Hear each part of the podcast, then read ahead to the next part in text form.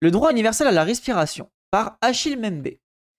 Si le Covid est l'expression spectaculaire de l'impasse planétaire dans laquelle l'humanité se trouve, alors il s'agit, ni plus ni moins, de recomposer une Terre habitable parce qu'elle offrira à, à tous la possibilité d'une vie respirable.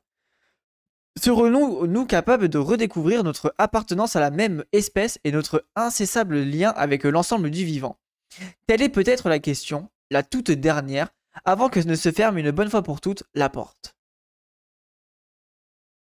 Certains évoquent d'ores et déjà l'après-Covid. Pourquoi pas? Pour la plupart d'entre nous, cependant, surtout dans ces régions du monde où les systèmes de santé ont été dévastés par plusieurs années d'abandon organisé, le pire est encore à venir. Il vient d'où euh, Achille C'est pas précisé. En, l'absence de lits dans les hôpitaux, de machines respiratoires, de tests massifs, de masques, de désinfectants à base d'alcool et d'autres dispositifs de mise en quarantaine de ceux qui sont d'ores et déjà atteints, nombreux sont malheureusement ceux et celles qui ne passeront pas par le trou de l'aiguille.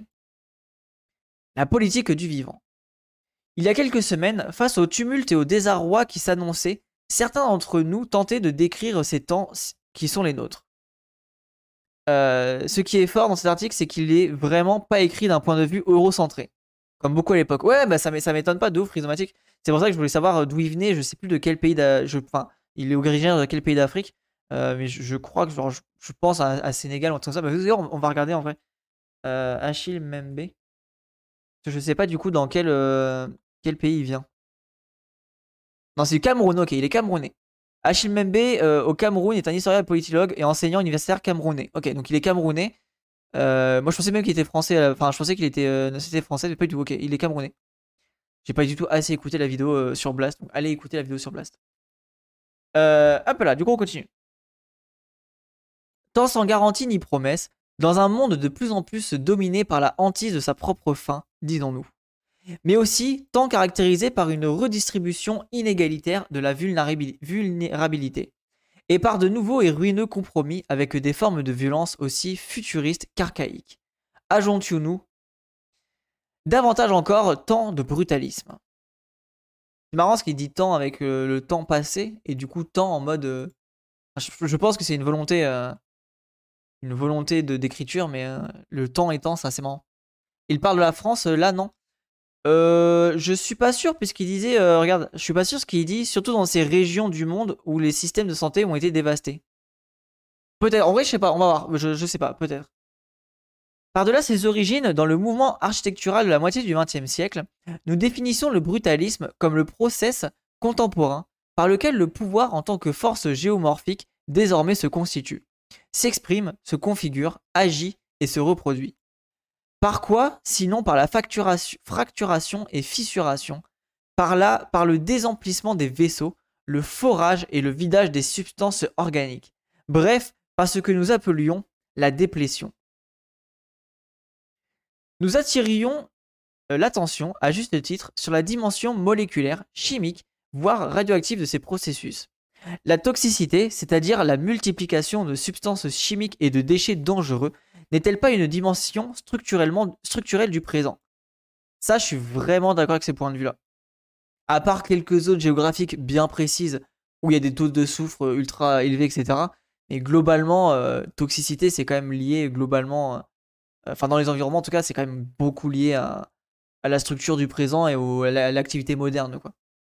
Ces substances et déchets ne s'attaquent pas seulement à la nature et à l'environnement, l'air, les sols, les eaux, les chaînes alimentaires mais aussi au corps ainsi exposé au plomb, au phosphore, au mercure, au beryllium, au fluide frigorigène. Ouais, en plus, mercure dans les zones, euh, dans les pays où il y a des mines d'or par exemple, beaucoup beaucoup de pollution au mercure. Nous, faisons certes référence au corps vivant exposé à l'épuisement physique et à toutes sortes de risques biologiques parfois invisibles. Nous ne citions cependant pas nommément les virus près de 600 000 portés par toutes sortes de mammifères, sauf de façon métaphorique dans le chapitre consacré aux corps frontières. C'est intéressant ce point de vue euh, là. Je veux voir où est-ce qu'il nous emmène. Mais pour le reste, c'est bel et bien de la politique du vivant dans son ensemble qu'il était. Une fois de plus, question. Et c'est d'elle que le coronavirus est question le nom, et est manifestement le nom. J'ai du mal, il part d'où? Parce que là j'ai un peu de mal à comprendre d'où il parle et de pourquoi il écrit tout ça. Agent Younou, donc c'est quoi? Achille Membe et Felwin Sar dans Politique des temps. Ok, donc il revient sur ses différents écrits. L'humanité en errance. En ces temps pourpres, à supposer que le trait distinctif de tout temps soit sa couleur, peut-être, faudrait-il, par conséquent, commencer en, s'inclinant devant tous ceux et toutes celles qui nous sont d'ores et déjà quittés. La barrière des alvéoles pulmonaires franchie, le virus a infiltré leur circulation sanguine. Il s'est ensuite attaqué à leurs organes et autres tissus, en commençant par les plus exposés. Il s'en est suivi une inflation systémique. Ceux d'entre eux qui, préalablement à l'attaque, avaient déjà des problèmes cardiovasculaires, neurologiques ou métaboliques, ou, souffraient de pathologies liées à la pollution, ont subi les assauts les plus furieux. C'est hyper euh, basé qui parle de la pollution. C'est vrai que je me pose la question de quel a été l'impact euh, de la pollution dans le sein de la. Enfin, ça serait intéressant de voir si on peut mesurer l'impact des populations liées à la pollution et le, taux de mort lié au Covid, voir si c'est des corrélations ou pas. Euh, parce que rappelez qu'il y a énormément de personnes qui décèdent euh, de, de la pollution. Et en fait, c'est quelque chose qu'on ne voit pas, qu'on ne ressent pas, mais beaucoup, beaucoup de morts. Je crois même que c'est un des, un des taux de mort les plus élevés de l'Union Européenne, il me semble, la pollution. Temps pourpre, rhizomatique. Ouais, c'est vrai que temps pourpre, je j'ai pas fait gaffe. J'avoue que je suis pas sûr du sens de la métaphore. On va regarder vite fait dans Wikitionnaire, des fois ils le mettent. Temps pourpre, Wikitionnaire. Et ça, il a, a, une, écriture un peu euh, métaphorique, un peu, euh, euh, comment dire, poétique, entre guillemets. Et des fois, c'est un peu, un peu cryptique. Non, il n'y a même pas temps pourpre. Et la, la couleur pourpre, je pense, c'est surtout lié à ça. Couleur pourpre.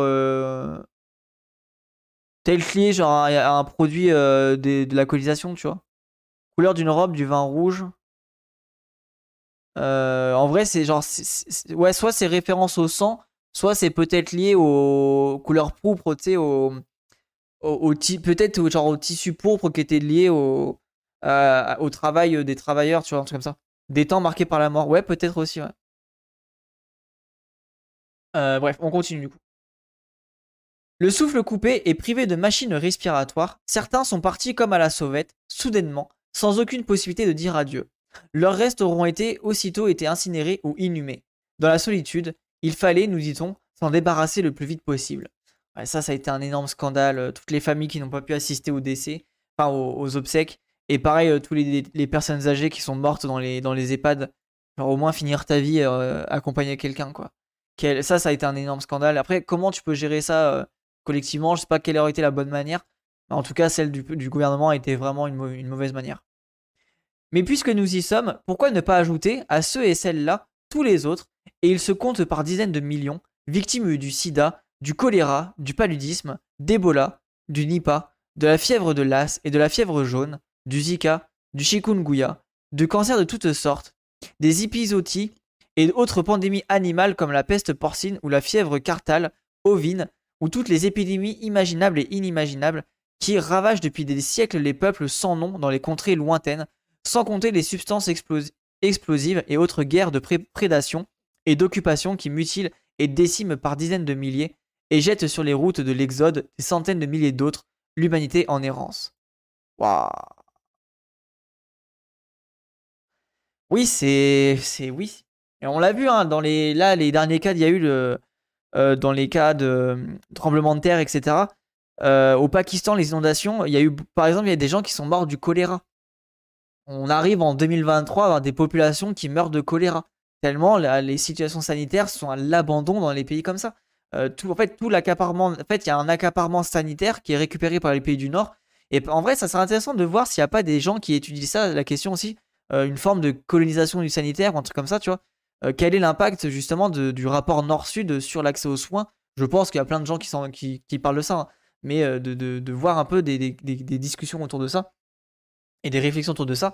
Parce que ouais, c'est un enfer. Et on l'a vu aussi avec les brevets, hein, les brevets du Covid euh, qui ont été bloqués et qui du coup euh, n'ont pas été déployés en temps et en heure dans tous les pays. Hein.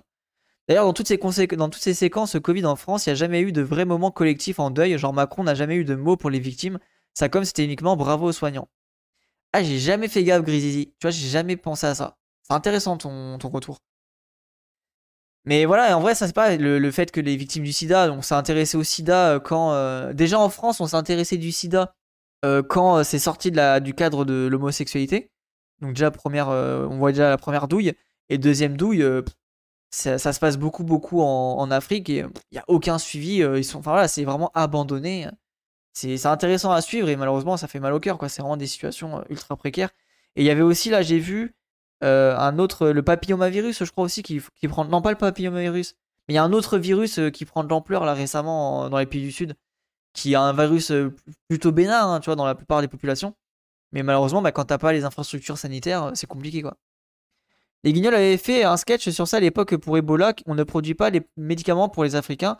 Euh, ils n'ont pas l'argent, ce serait jamais rentable. Ça serait mieux euh, de faire des bricoles qui marchent à moitié. Bah, donc ça tombe bien. Hein. Juste après, on va lire justement un article sur euh, le, des, lobby des labos. Comme ça, au moins, on sera dans la logique. Voilà, comment le capitalisme bah, se fait du profit sur la santé des gens et comment on en vient à avoir des, des visions du monde où ça ne rapporte pas assez de soigner les gens. Tu vois, enfin, alors que même si tu veux être cynique, tu vois, genre, quitte à être cynique jusqu'au bout, bah justement, si le fait de soigner ces gens-là, bah ça permet d'avoir de la, main-d'œuvre pas chère pour les pays du Nord. Tu vois, genre, de, soigner les, pays du Sud, ça permet d'avoir de la main-d'œuvre pas chère. Genre, même cyniquement, c'est où tu vois qu'ils sont pas malins, tu vois. Enfin, bref, quel, horreur. Puis ça me, ça me dégoûte de penser comme ça, mais bon. C'est histoire de me mettre à leur place dans leur euh, tête de, de mécréant, là. Comment oublier, par ailleurs, la déforestation intensive, les méga-feux et la destruction des écosystèmes, l'action néfaste des entreprises polluantes et la destructive de la biodiversité Et de nos jours, puisque le confinement fait désormais partie de notre condition, les multitudes qui peuplent les prisons du monde, j'allais parler des prisons justement, et ces autres dont la vie est brisée en miettes face aux murs et d'autres techniques de frontiérisation, qu'il euh, s'agisse des innombrables checkpoints qui parsèment maintes territoires ou des mers et des océans, des déserts de tous les, et de tout le reste. Oh, vas-y. En effet, l'article est vraiment bien. Je, ça me fait penser, voilà, les prisons. Euh, euh, il y a Joao Gabriel qui bosse là-dessus. Les conditions d'exploitation dans les prisons, le fait que la plupart des gens dans les prisons, euh, c'est des, gens pour du trafic de drogue ou des trucs comme ça. Et très souvent, c'est des populations issues de l'immigration. En tout cas, des populations non blanches. Il y a un énorme scandale. Et c'est vrai que la question de d'être confiné, bah, quand tu vois que les gens ont pété un câble alors qu'ils avaient tout avec eux, bah, imaginez quand t'es dans 9 mètres carrés avec 4 personnes euh, à, se, voilà, à rien faire de tes journées. Quoi. Donc, non, non, la prison, moi je suis très anticarcéral, j'aimerais bien qu'on avance sur ces questions-là. J'ai pas malheureusement assez de bagages intellectuels pour amener des réponses à tout ça, mais en tout cas, il faut amener, ça c'est ce que dit Françoise Vergès, il est important de parler d'anticarcéral, même si tu n'as pas les réponses, au moins pour dire c'est quelque chose qui est possible et qu'il faut tendre même si voilà, il y aura toujours des lieux, peut-être pas d'enfermement, mais au moins de séparation. Ça, je pense que c'est important de le rappeler, des lieux de séparation, parce qu'il y a, oui, il y a des populations, enfin, il n'y a pas des populations, mais il y a des personnes qu'il faut, euh, euh, pour la sécurité du, commun, les, mettre de côté de la population, en tout cas pour le moment. Peut-être qu'à terme, on trouvera des solutions qui permettra de, gérer tout ça. Mais au moins, euh, libérer l'espace, quoi, libérer le, de faire en sorte que les gens ne soient pas enfermés entre quatre murs dans 9 mètres carrés. Euh, si on est vraiment cynique, euh, le noir n'a pas d'argent, ça ne sert à rien de, brader des médocs et des gens qui ne feront jamais gagner du blé. Ils ont déjà assez d'énergie pour exploiter leurs ressources. Ouais, mais c'est ça, c'est vraiment la manière dont les gens pensent, quoi. C'est l'horreur du capitalisme. Hein. Mais ouais, putain, très bon article. Hein. Merci, Charismatique. Hein. Hier et avant-hier, il n'était en effet question que d'accélération, de tentaculaire réseau de connexion enserrant l'ensemble du globe, de l'inexorable mécanique de la vitesse et de la dématérialisation. C'est dans le co-computationnel qu'était supposé résider aussi bien le devenir des ensembles humains et de la production matérielle que celui du vivant. Logique ubiquitaire, circulation à haute vitesse et mémoire de masse aidant, il suffirait maintenant de transférer, transférer sur un double numérique l'ensemble des compétences du vivant, et le tour était joué. Il fait référence à quoi ça? Alexandre Friedrich vers une civilisation 0-0. Ok, je connais pas ce livre. Stade suprême de notre brève histoire sur Terre, l'humain pouvait enfin être transformé en un dispositif plastique. La voie était balisée pour l'accomplissement du vieux projet d'extension infinie du marché. Au milieu de l'ivresse générale, c'est cette course dionysiaque, décrite par ailleurs dans Brutalisme, que le virus vient freiner, sans toutefois l'interrompre définitivement, alors même que tout le reste est en place. Et justement, ce qui est dramatique avec le Covid, c'est que tout a pu continuer de tourner parce que les populations les plus, précaires ont fait tourner le pays.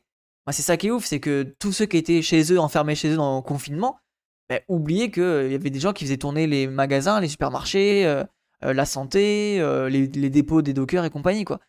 Et ça, c'est dingue, c'est que ces gens-là ont été oubliés. On parlait tout à l'heure de l'effacement des gens.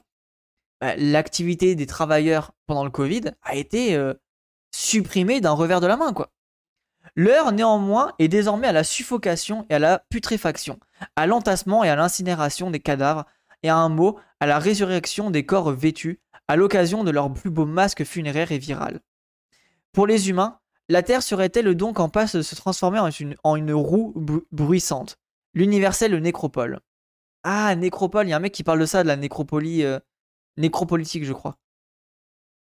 Jusqu'où ira la propagation des bactéries des animaux sauvages vers les humains? Si, de fait, tous les 20 ans, près de 100 millions d'hectares de forêts tropicales, les poumons de la Terre, doivent être coupés. Et ça, il a raison d'en parler. Et demain, euh, on va mettre un documentaire sur le sujet, justement, les conditions d'élevage des, euh, animaux. Et garde en tête que euh, en Chine, là, il y a eu un. Enfin, il y a en ce moment un truc qui est construit sur justement 23 étages de d'élevage porcin. Les éboueurs notamment et maintenant les CRS viennent les chercher ces jeux. Oui, de ouf, Grizizi. Euh, c'est lui justement. Ah d'accord, c'est lui nécropolitique. Ah d'accord, ok. Voilà, bah voilà. Je savais qu'il y avait quelqu'un qui parlait, qui avait écrit, euh, qui avait fait ce concept-là. Bah en vrai, ça pourrait être intéressant de le, lire en stream ce truc-là. Merci pour le, partage. Et oui, bah oui, je, suis con. Je crois même, je que c'est Thierry qui me l'avait partagé ou je sais plus qui. je l'ai mis de côté, donc on va le lire un de ces quatre. Euh, mais vu que c'est un gros article, on le fera à un moment précis. Mais bref, pas tout de suite en tout cas.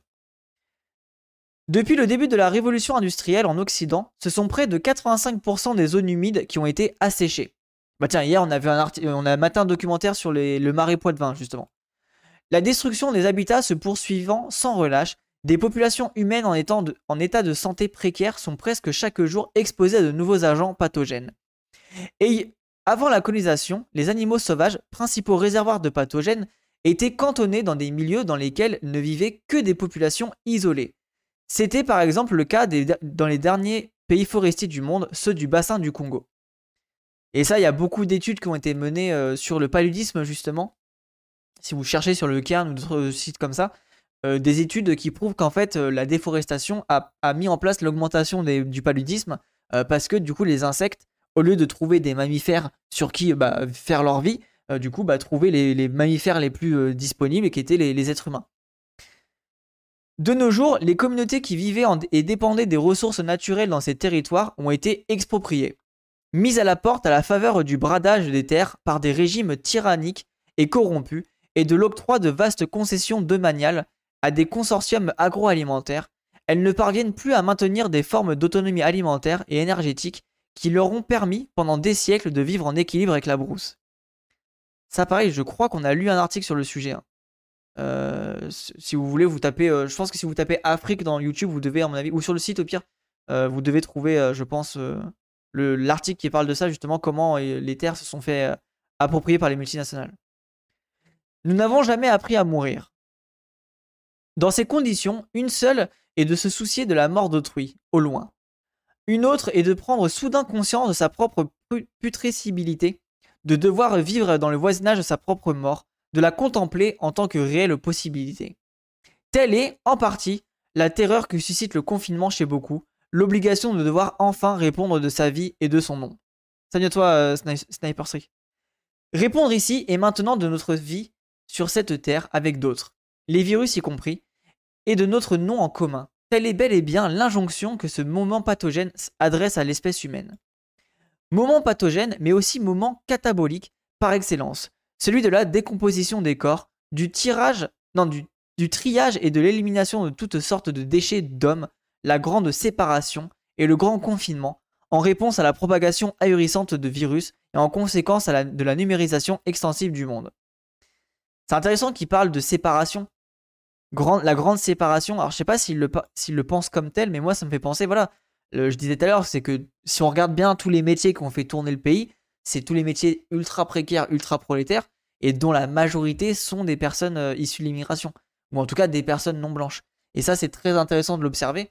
Euh, c'est pour ça que c'est intéressant de, voir ça. Et je sais pas si c'est ce qu'il veut dire ou pas. Mais moi, en tout cas, je l'observe comme tel.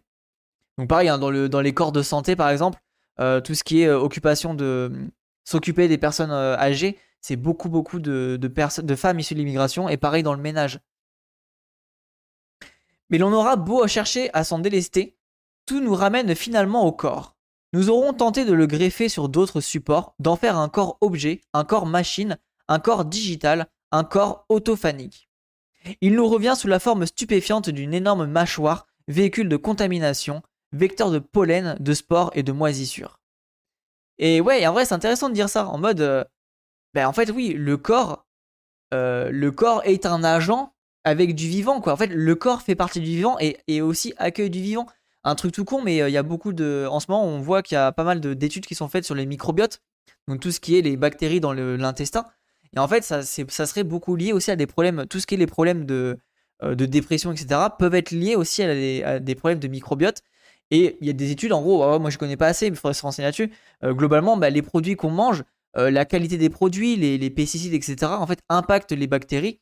Et de ce fait-là, bah, fait qu'on est en moins bonne santé. Et du coup, il y a plein de sujets là-dessus sur l'impact du microbiote et comment euh, entretenir son microbiote, etc. De savoir que l'on n'est pas seul dans cette épreuve ou, que l'on risque d'être nombreux à, à ne, procure que vain réconfort.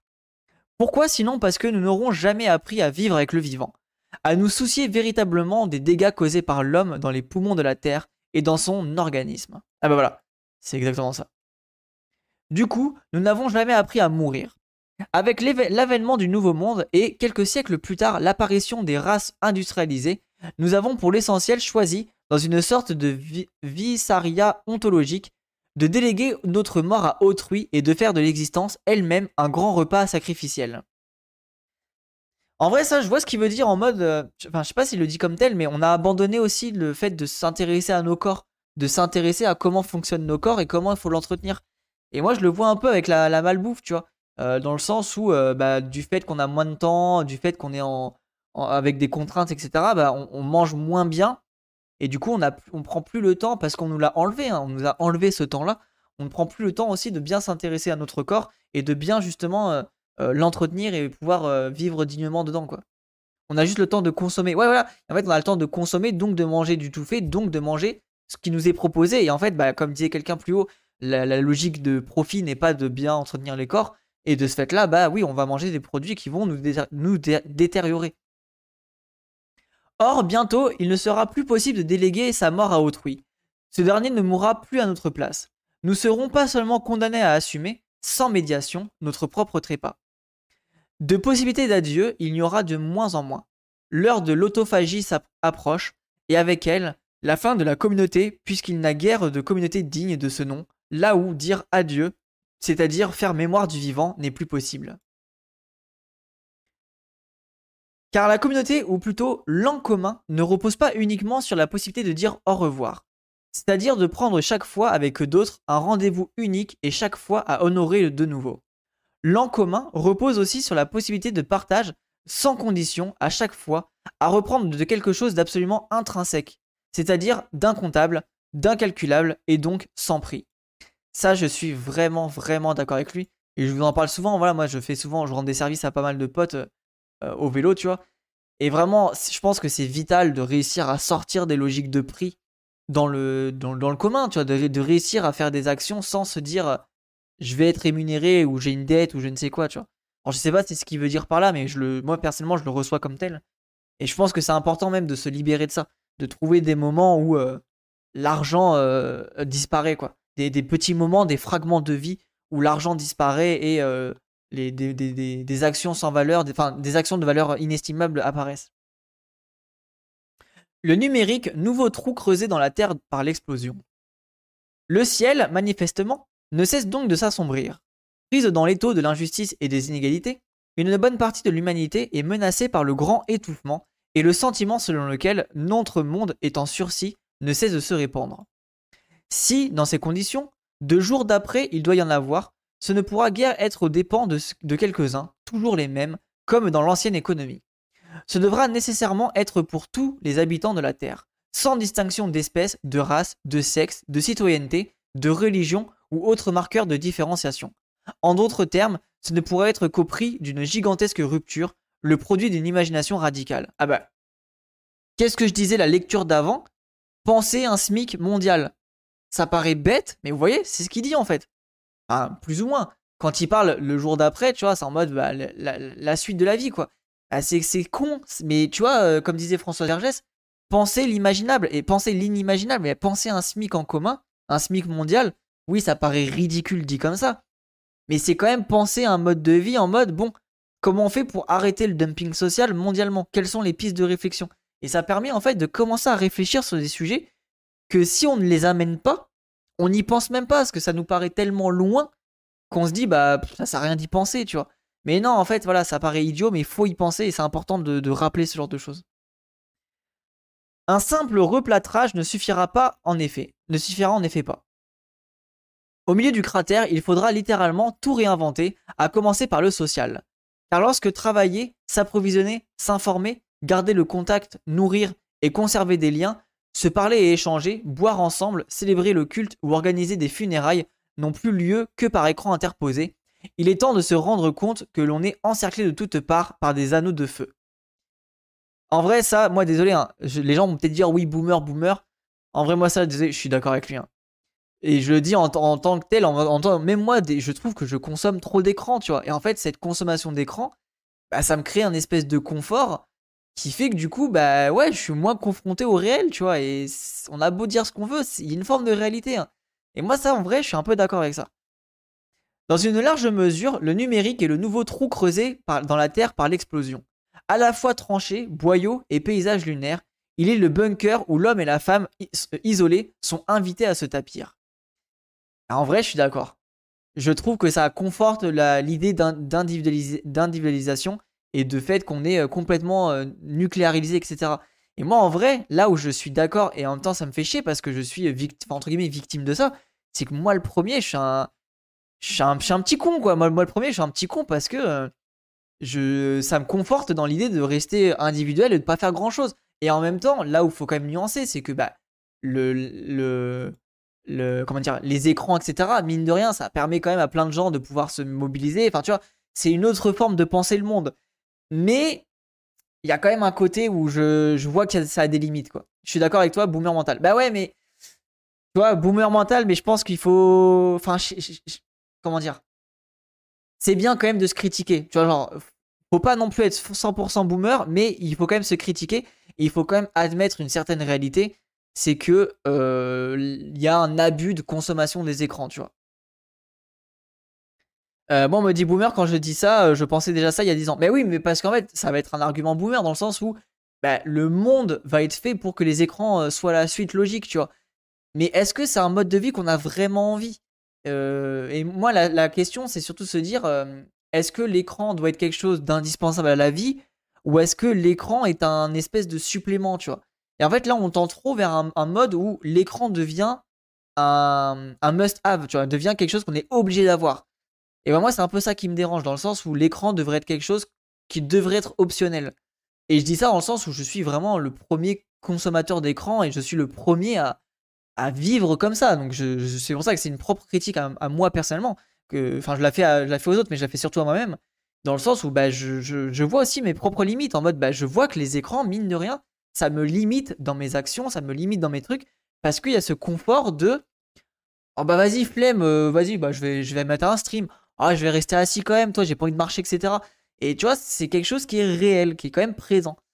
Et je pense qu'il faut réussir à le critiquer et faut pas tomber, faut pas tomber dans quelque chose de trop, euh, trop boomer, euh, trop radical, machin, mais il faut réussir à aller un peu dans cette critique-là, j'ai l'impression en tout cas. Par le biais du numérique, croit-on, le corps de chair et d'os, le corps physique et mortel sera délesté de son poids et de son inertie. Au terme de cette transfiguration, il pourra enfin entreprendre la traversée du miroir, soustrait à la corruption biologique et restitué à l'univers synthétique des flux. Illusion, car de même qu'il n'y aura guère d'humanité sans corps, de même l'humanité ne connaîtra de la liberté seule, or la société est aux dépens de la biosphère. En vrai, je suis, d'accord avec lui. Après, il a les bons arguments. D'accord, mais c'est mon métier, je fais comment? Non, mais justement, euh, justement, il y a le monde. L'idée, c'est pas d'arrêter complètement. L'idée, c'est de réussir dans une journée à, sortir, en fait, et de réussir à, dépasser l'appel du confort de l'ordinateur. En, fait, dans, le sens où, ce que je veux dire par là, c'est que faut admettre, et ça, c'est une réalité matérielle, que il y, a un, espèce de d'effet aspirateur, tu vois, euh, qui, nous, qui nous aspire dans la, le manque d'activité physique. Et ça, c'est une, une, et le manque d'aller dehors. Et ça, c'est, enfin, en tout cas, je vais pas dire que c'est vrai, c'est une vérité euh, euh, vraie, tu vois. Mais moi, je le ressens en tant que tel, et je vois beaucoup de mes potes, c'est un peu pareil. En mode, bah, c'est quand même plus facile de rester assis sur ta chaise et, et, à mater des vidéos ou je ne sais quoi, que de prendre le temps d'aller dehors et de marcher, etc. Tu vois. Notamment quand il va pleuvoir ou ce genre de choses. En vrai, bah, c'est quelque chose qu'il faut quand même critiquer. Et l'idée, c'est pas d'arrêter complètement les ordis. Moi, je suis vraiment pas là-dedans. Hein. Je pense que les ordis sont importants et qu'il faut le faire avec. Mais l'idée, c'est vraiment de réussir à dispatcher les journées. Et euh, je parle surtout à ceux qui sont vraiment geeks dans l'âme. Parce que moi, je suis vraiment très euh, geek dans l'âme. Je peux passer des heures entières dans l'ordi. Et des fois, c'est bien aussi de réussir à, échapper ça. Moi, j'ai le BMX à titre personnel qui me permet de faire ça. Mais tu vois, sans le BMX, je vois que je me ferais complètement aspirer par l'ordi, quoi. À la fois, je tends vers toi, mais le abus de consommation d'écran me convient pas. Oui, la publicité, la dépendance au confort reposant est réelle, mais est-ce que c'est le numérique en soi-même? C'est un outil de plus, mais Achille est d'accord visiblement. Ouais, c'est ça. C'est ça. En fait, Lilou, je suis vraiment ton point de vue. C'est le côté le confort qui en fait moi c'est le côté le confort sclérose, tu vois. Et les écrans, c'est une forme de confort qui euh, bah, est là, est présent et nous tire en fait, et il nous appelle. Et c'est dur d'aller contre lui. Et je dis ça en mode de vraiment, encore une fois, je suis vraiment pleinement dans ces trucs-là et je veux aussi me critiquer personnellement, quoi. Euh, bah, j'ai 42 et mon métier c'est les écrans, mais clairement ça rince la tête. Jamais euh, plus heureux que je bossais sur, pas sur PC, entre guillemets, car c'est aussi un luxe pour pas se péter le dos debout. Exactement, euh, mais, mais c'est très spécial de la dépendance que ça apporte. Bah, c'est ça, c'est vraiment ça des CK, c'est que ça apporte une espèce de dépendance qui, qui t'appelle, tu vois. Je suis arrivé il y a pas longtemps, j'avoue, mais c'est quoi le, la corruption biologique? Bah, Je sais pas, c'est le concept de, de Achille Membe. Je le connais pas plus que ça. Mais en, globalement, ma corruption biologique, c'est en mode euh, de, de, de, faire trop, en gros, de faire trop confiance à la, à, la technologie, alors qu'on on fait partie du vivant, on est dans une biosphère, du coup, on est connecté avec d'autres êtres vivants. Et attention à ne pas s'isoler complètement du vivant parce que bah, les microbiotes, parce que euh, les autres organismes, euh, les flux, etc., sont connectés non pas aux écrans et aux sphères aseptisées, mais sont aussi connectés au, au, truc, tu vois. Le vieillissement, ah, bon, a priori, c'est le vieillissement, ok. Corruption biologique serait le vieillissement. Moi, je vois, j'avais pas la bonne, euh, bonne. Heureusement, Macron va faire la journée de la nature euh, pour nous apprendre à sortir de nos écrans. Ah oui, c'est ça. Ouais, c'est ça. Je crois que corruption biologique, c'est le sens de notre conscience est limitée et biaisée par notre anatomie, âge, pulsion, etc. Ouais, bah voilà, bah, c'est ça. Ok. Merci pour votre bonne définition du coup. Guerre contre le vivant.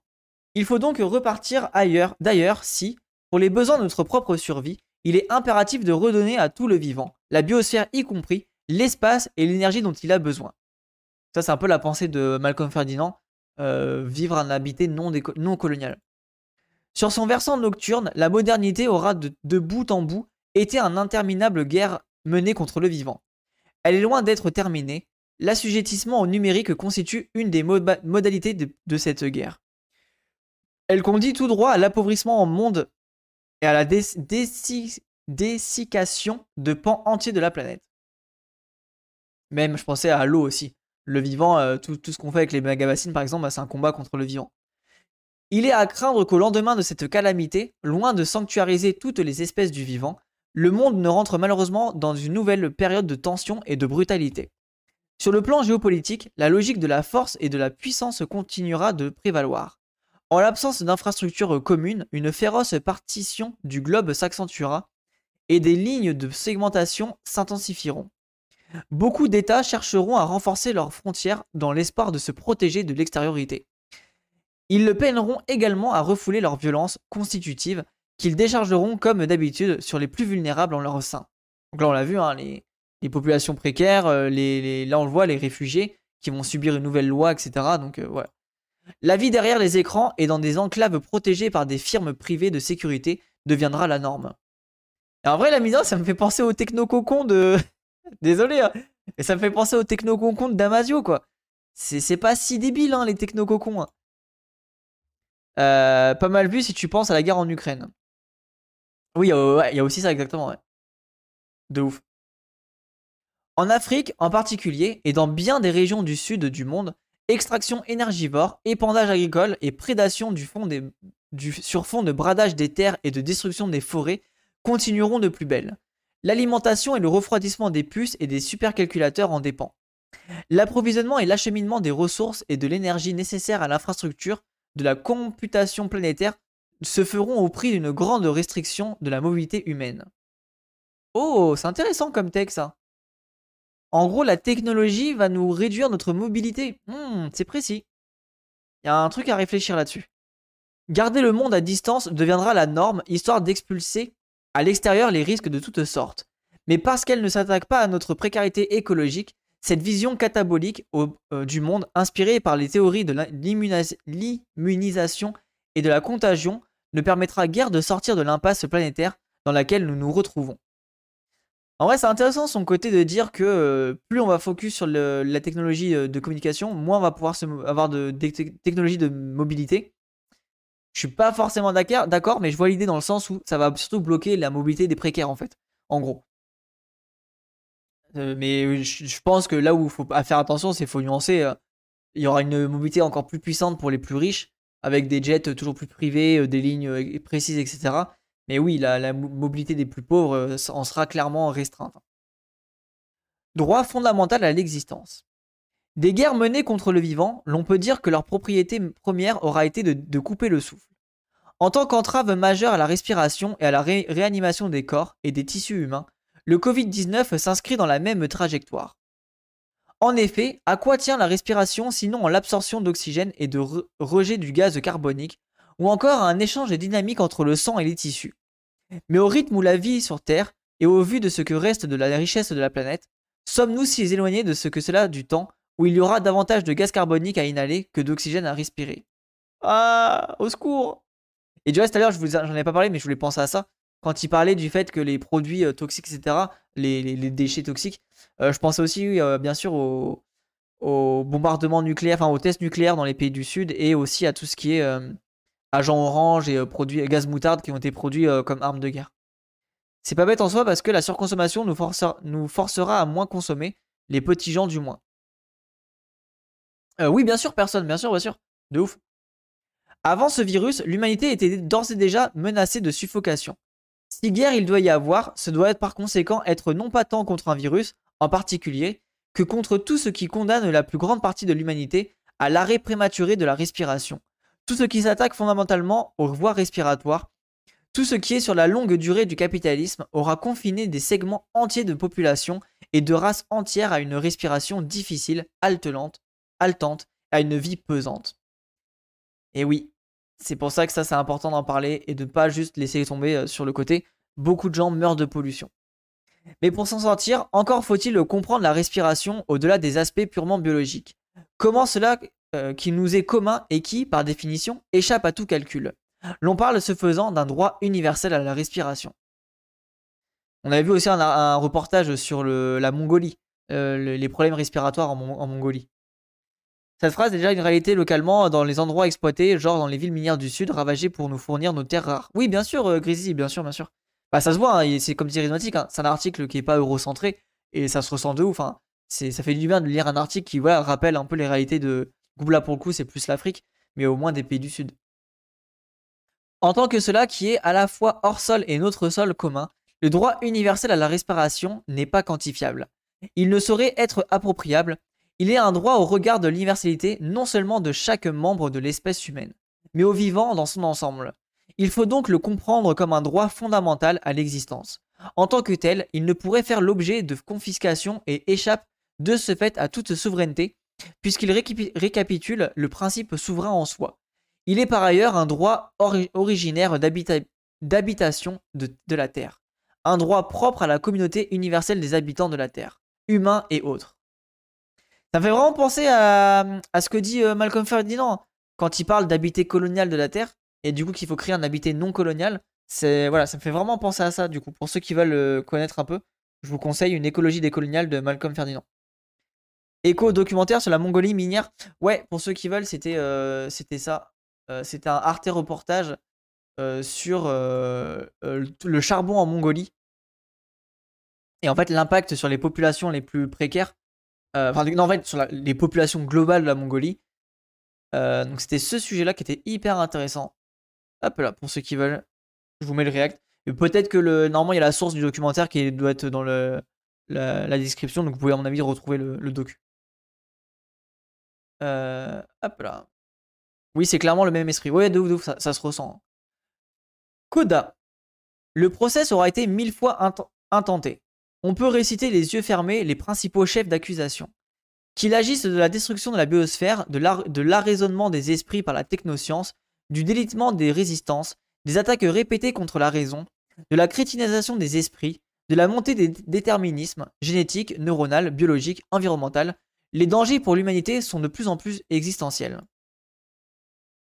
De tous ces dangers, la plus grande et de toutes les formes de vie sera rendue impossible. Entre ceux qui rêvent de télécharger notre conscience sur des machines et ceux qui sont persuadés que la prochaine mutation de l'espèce réside en notre affranchissement de notre, grand, de notre gang biologique, l'écart est insignifiant. La tentation eugéniste n'a pas disparu. Au contraire, elle est au fondement des progrès récents des sciences et de la technologie. En vrai, là où je suis d'accord avec lui, c'est que les populations qui vont avoir accès à des améliorations euh, comme ça de, corps, etc., ça sera que les personnes les plus, euh, les plus riches et du coup, là, il y aura vraiment une forme de différence sociale avec les plus riches qui auront euh, des améliorations cybernétiques, si c'est possible, hein, et les plus pauvres qui vont juste bosser. Et en fait, on ne permettra même pas de, les améliorer parce que, parce que ça sera juste des, êtres éphémères, quoi.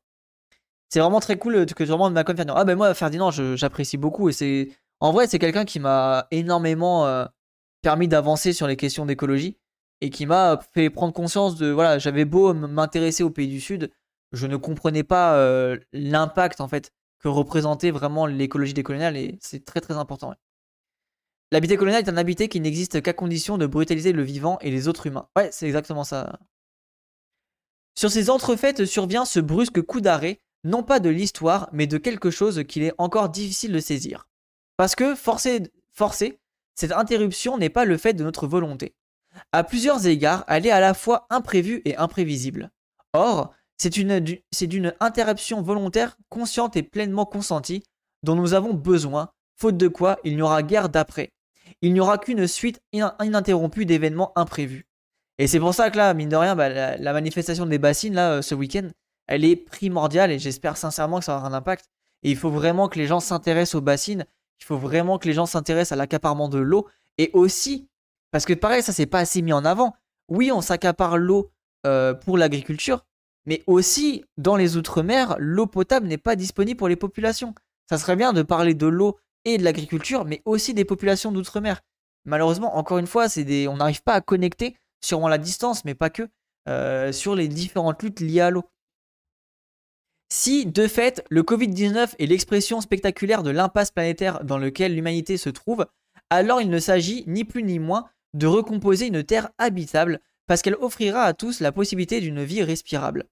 Il s'agit donc de se ressaisir des ressorts de notre monde dans le but de forger de nouvelles terres. L'humanité et la biosphère ont, parti liés. L'une n'a aucun avenir sans l'autre. Serons-nous capables, serons capables de redécouvrir notre appartenance à la même espèce et notre incessable lien avec l'ensemble du vivant? Telle est peut-être la question la toute dernière, avant que ne se ferme une bonne fois pour toutes la porte. Un article de Achille Membe, euh, du coup que je vous euh, conseille, hyper intéressant, et du coup il a aussi écrit, euh, pour ceux qui veulent, Nécropolitique, qu'on lira sûrement un de ces quatre en live